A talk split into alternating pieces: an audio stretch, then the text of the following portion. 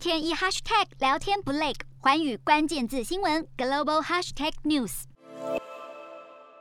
由于汽油和食物等价格飙涨，美国十月份的消费者物价指数是超乎预期，年增百分之六点二，创下一九九零六九零年以来的最大年增率。进一步显示，受到全球供应链瓶颈影响之下，通货膨胀可能会居高不下，直到明年以后。美国的劳工部表示，十月份的消费者物价指数 CPI 月增为百分之零点九，剔除变动大的食物和能源项目之后，十月份的核心 CPI 月增为为百分之零点六，创下一九九一年八月以来的最大增幅。而先前核心 CPI 年增率是连续两个月持稳，而现在出现这么大的增幅，也反映出了通货膨胀的危机。